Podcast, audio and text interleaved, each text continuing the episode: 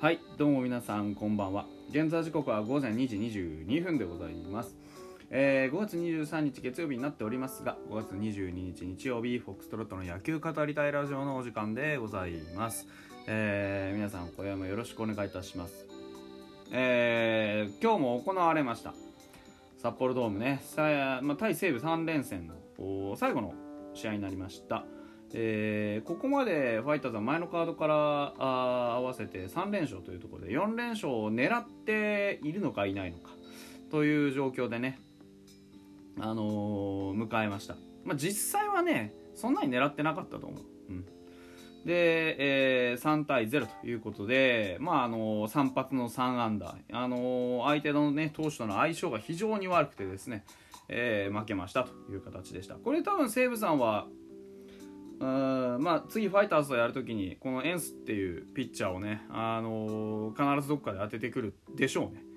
うん。あのーエンスのためにもなるし、あのーチームの勝利にも多分つながりやすいというところだと思います。あのやはりこう用意ドンの2点の取られ方っていうのもあまり良くなかったっていうこと以上に、まあ、相手ピッチャーエンスこの左のね、えー150キロ出るというタイプ、うーまあ、これだけで、えーまあ、かなり今うちにとっては厳しいというピッチャーでしたね。本当に相性が悪かったと思います。でまた、あのー先発のね打者のメンツを見てもですねあの昨日からだいぶいじってきましてですね。これなんでかっていうと当然ですけどパッと見はあの対左の対策ですよね、うん、で、まあ、パッと見はそうなんですけど事実上これはあのカードねもうすでに勝ち越しが決定しているので、えーある程度実験というかねあのまあボス的に言うと見るというそういう作業のうちの一つかなというふうに思いますね。うんまあ、例えば八千、えー例えば中島あ,、ね、あの打順見て、えー、初っ端から攻撃うまくいくなと思う人はなかなか多分いないんじゃないかと思います特に中島拓也なんかは、まあ、前回エンスからヒットを打っているとはいえ、まあ、ここ最近のバットの出方を見ても僕は全くこう、まあ、今日ヒット1本こそ打ちましたけれども、あのー打撃の面で戦力になるとちょっと思えていないのでこういうところで、まあ、あの何か挽回するものを見せてくれればっていう気持ち込みだと思いますね。で野村君と、えー松本剛あと宇佐美ぐらいですかねはあのしっかりレギュラーというかあのなて言うんでしょうねいいこう流れをというよりかは打線の軸としてこの小型を書くとさすがにちょっと厳しいかなっていううんところで入っていましたけれども、それ以外のメンツに関しては今日やはりこうどこで結果を残すかっていうのはすごく大事だったと思うんですよね。まあ、例えばあ今川君、あのー左ピッチャーに対しての相性という面で非常にいいものがあるというのが数字で残っているがゆえにここで起用されたと思いますし、あのーまあ、高浜君はね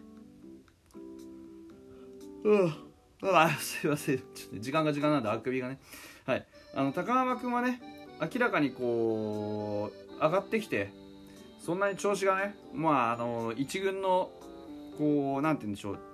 う。まあモードになってないというかそういうのもあってここにあの配置されたと思うんですけれどもまあ結局結果は出ずというところでした、まあ、中身もさっぱりさっぱりっていう言い方はちょっと良くないんですけれどもあのよろしくなかったんじゃないでしょうかね、えーセカンドフライ、えーサードゴロそれから空振りの三振ですか。まああの8回のね平ですか。の、まあ、投球も非常に良かったですし、まあ、この辺に関してはもうあのお手上げというかねそういうところではあるとは思うんですけれどもまあにしてもあのちょっとこう出てきたメンツやはりこうね 本来という言い方がいいかどうかは分かりませんがここにね、あのー出てきたところの意味っていうのはあまり示すことはできなかったなというふうに思っています。で後半ね代打清宮万波、えーね、使いましたけれども、まあ、それにしても、まあ、ある程度のファイティングポーズ。という、まあ、感じかな。うんなのでまああのそんなに大きな期待があるというわけではね9回のね最後ですからね。まあ3点のところならまあなんとかこう長打を放てるメンツにつなげるためにね、1番2番、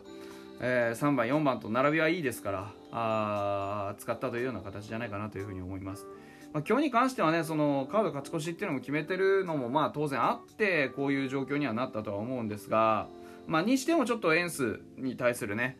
エンスというかその左ピッチャーに対するアレルギーというかねそういったものはまかなり強烈に出てるなという感じがします。あのうちのチームだけではないと思うんですよ左ピッチャーに非常に弱いっていうのはねただそれはそれとしてもあのー、まあ、うちの場合はこう極端にやっぱり左が苦手ですよね。うん、でそんな中で、えー、どういうふうな、ね、こう守りどういうふうな攻めやっていくのかっていう中でやっぱり用意どんで金子があ,、ね、あれよあれよとヒットを打たれて満塁を作られて2点絞り取られましたっていうこういう状況はまあかなり厳しかったなと。できれば初回2回は無失点でね行ってほしかったなというところですけど、まあ、金子千尋に関してはこういうところが今現在地だというのはまあ承知の上なのでね、うんまあ、それでも3回をねまずまず球数50球ちょいで投げ切ったっていうことはまあ評価してもいいんじゃないかなというふうに思います。うんまあ、今日特に出色の出来が、まあ、ものすごく出来が良かったっていうピッチャーそこまでいなかったかなというふうには思いますけれども、まあ、負けてるねビハインドのところで出てくるユニットえー、谷川君それから古川君うんまあここ最近の玉井君もそうですけどねうんまあなのでまあどうでしょうかね玉井君また今日も失点しましたけれどもやはりこうちょっと打ち取る球に甘さが見られるなというところ。それからまあ石川直也なんかね本当とても良かったんじゃないかなと思います。やはり攻めていくゾーンの中で勝負できる球を持っている、えー、吉田康生もそうですけどね今日2回買いまたぎというねあの課題を与えられていますけれどもあの買いまたぎができるようになればあ買いまたぎの後はショートスターター、ね、今日のお金子のようなねショートスターターあそれからさらにね、えー、長い回へというふうにつながっていくものですから今日そういう意味では吉田康生2回失礼、えー、2回をねしっかりと投げ切ったというところお被安打3三振1という状況ですからまああね、イニングを重ねていくっていうのは難しいんだよというところかな。まだ、あのー、不安定さは拭えないですけど、なんとか無失点で降りてきたというところでしょうね。うん、あのー、まあそういう勉強ができた選手もいっぱいいますから、えー、決してあの無駄な試合をしたというわけではありません。ですが、あのもう少し野手陣には、ね、3安打、寂しいですよね。もう少し見せ場を作ってほしかったと。見せ場の一つも作れないで、えー、ね、終わってしまったっていうのは本当にあのー、こうやっぱり、うん、恥じるという言い方はよくないと思いますけれども、うん、なんとかなんとかしてほしかったものだなというふうに思います特にさあの4回のね、えー、中島がやっぱりヒット打った後のまあ松本の村今川というところで一つもね、あの仕事ができてないというのはやはり良くないですよね。うん先頭バッター出てるわけですからね。せめてここはあの大チャンス1点とかああいうところまでは行きたかったなというメンツ的に見てもねでやっぱり左腕が苦手なんですよねこの左のピッチャー速球派あももともと速球派も苦手という中でねうん、まあ、難しかったなというふうに思います。お便り届いているんでちょっと読んでいきたいなと思うんですが、えー、匿名希望の方です、えー、こんばんはいつも配信楽しみにしてます。今日の試合中のことです、えー、吉田君ファンがたくさんいらっしゃること生じて伺いたくてです。山川選手に対して大ファンなと舌を出すと誰が見ても挑発してる様子を見てちょっとやりすぎちゃうと思いました。高校の時も同じことしてました。らしさといえばらしさです。でも高校生じゃありません。大体が大先輩です。プロです、え選手からの関わりも心配してしまいます。我が家の息子たちも野球やってます。吉田君のファンです。なんなんでもなんだか見直してなんかされたら嫌だよねって。山川選手も好きでンスタグラムも見てます。小さい娘さんがいらっしゃるパパの試合をよく見てる様子もよく見ます。どう言ったらいいのか親目線なんでしょうね。大丈夫なんでしょうか。みんなが気持ちよくなる必要はないでしょうけど気分悪くさせたらごめんなさい。晴れる答えをお願いします。まず一つ、えー、お便りありがとうございます。そういう意見を持たれる方って当然いると思います。うーんがまあ当然ですけどこれ別にうんなんだろうな。当ててる人が違うと思います。うんと山川選手に対して舌を出して挑発しているのではなくてえー、大きなファールを打たれたことに対して、えー、キャッチャーとのコミュニケーションとなとの中で、うんと、やはり、まあ、嫉妬だったと思うんですよ。そういうの打たれていや危ないヒヤヒヤしたねっていうそういうやり取りの表情アイコンタクトコミュニケーションの一つの上で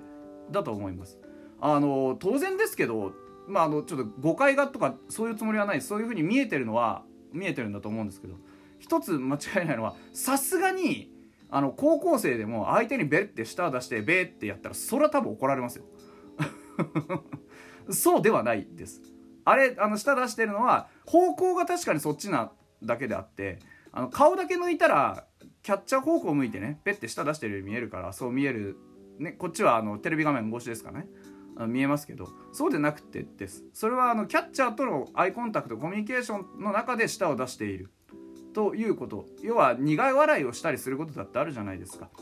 それであるということはあのほぼ100間違いないことなんでそこは多分誤解だと思います。であのそれとは別その誤解は誤解としてねまああのじゃないかなと思う僕の意見ではあるんですけどというのは置いといたとしてえー、やはりこうね選手も人間なんでそういうおっしゃられるようにいろんな感情が出ることって当然あります。その中でこれは良くないよねあれはいいことだよね